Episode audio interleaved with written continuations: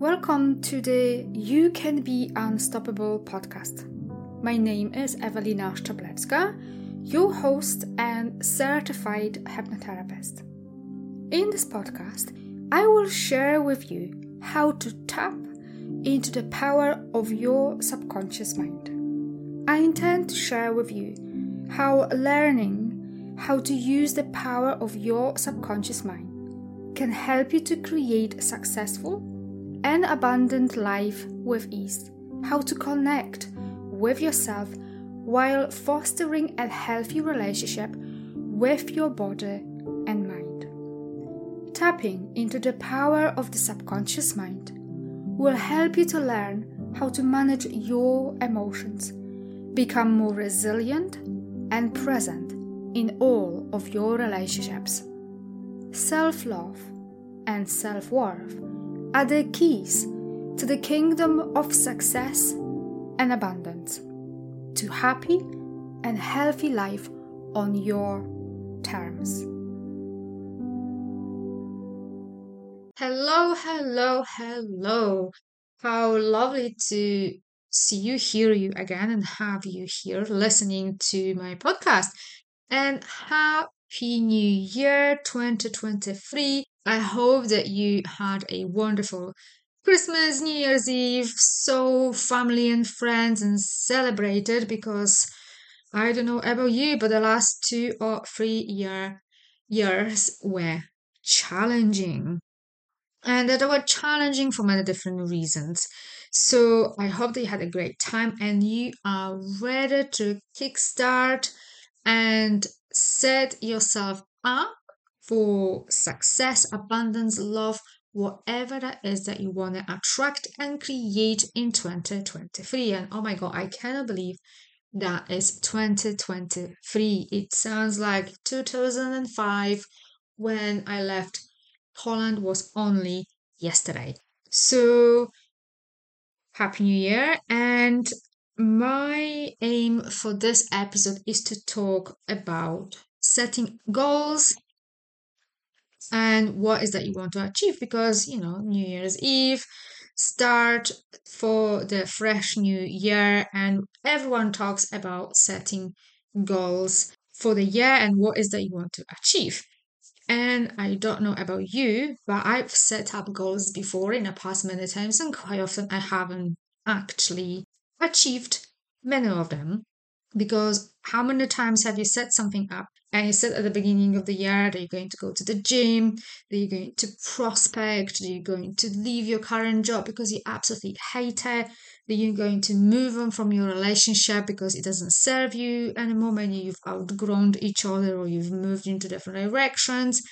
Your business is not where you want it to be, so you thought about, you know, doing X, Y, and Z into your business, only to find yourself a week, two weeks later at the end of January, maybe at best March, those goals are nowhere to be seen. You're not doing what you said that you're going to do, and you're not following through. Maybe your priorities have changed, so the goals kind of failed away and no longer are relevant. But the problem with all of this, we kind of set ourselves up for failure and we perpetuate that feeling perhaps we feel not good enough because you know we've set up those goals and we haven't achieved them yet again. Maybe perpetuate the feeling of like well i'm just maybe not worthy for the success because clearly if i was or i had the skills and capabilities and things that a successful person has or is was just not me because i can't seems to be doing it or achieve it and I know I, I have been there before, and I'm sure, I suspect, I'm having an educated guess, that many of you have been as well. But what I have learned, and my question to you is perhaps on an identity level, you are not the kind of person yet to have what you set up yourself to have. Maybe you have an underlying beliefs that getting in your way. And what I mean by that that on an identity level, the subconscious level, we all have a map of the world. And if I can use a computer analogy, we have a um, operating system program of how we see ourselves in a world and how we see the world and our possibilities in terms of how to achieve things. And that all comes from early years because we all, every single one of us, have been in a way kind of indoctrinated. We, you know, observed our parents and the environment, and we've learned how to be. So if you haven't addressed any of those, then that could be, you know, potentially getting in your way or even something deeper like a trauma. But even putting this aside, I don't think goals are necessarily the thing because who says that a goal setting has to happen only at the beginning of the year, which actually wasn't even the 1st of January because if I remember correctly, way in the past it was 25th of March at beginning of year, which completely makes sense because it lands with spring when everything comes to life and flourishes and grows and comes back to life. Where now we set up goals in the middle of the winter. So putting goals aside, how about if we change how we perceive setting up goals, how we go about them, and set intentions instead. And not only at the beginning of January or the beginning of the year, but actually on a go as we go throughout the year, set intentions because as we go through the year, our, our priorities may change. We've achieved certain goals. So rather than setting up goals where we kind of already indicate to our subconscious mind that we haven't achieved this yet, set intentions and say that I intend to have a wonderful day today, joyful, happy day, and use this as a confirmation that you can be the way you want to be and have what you want and achieve what you want. And you can practice this daily rather than set those massive goals that often are overwhelming and we kind of set ourselves up for failure from the word go. So, how about we adapt this and set intentions as we go throughout the year and adapt it as it needs to be adapted? And just intend how do you want to be and feel and what you want to achieve? And assume, and as you do that, when you set your intention, assume that those intentions already are yours. You've already achieved it because it's really important to really emotionally gel with your intentions. Imply that already yours. It's just a matter of allowing to come into your life and it's a different energy behind it and as as we as you know as I know, and I'm sure you agree with me, or I'm saying I'm sure maybe you don't. Uh, we are energetic beings, and when we place that energy of it's already ours behind an intention is very different energy when we set up a goal and we're like, oh my god, this is just so huge, overwhelming. How I even go about starting this?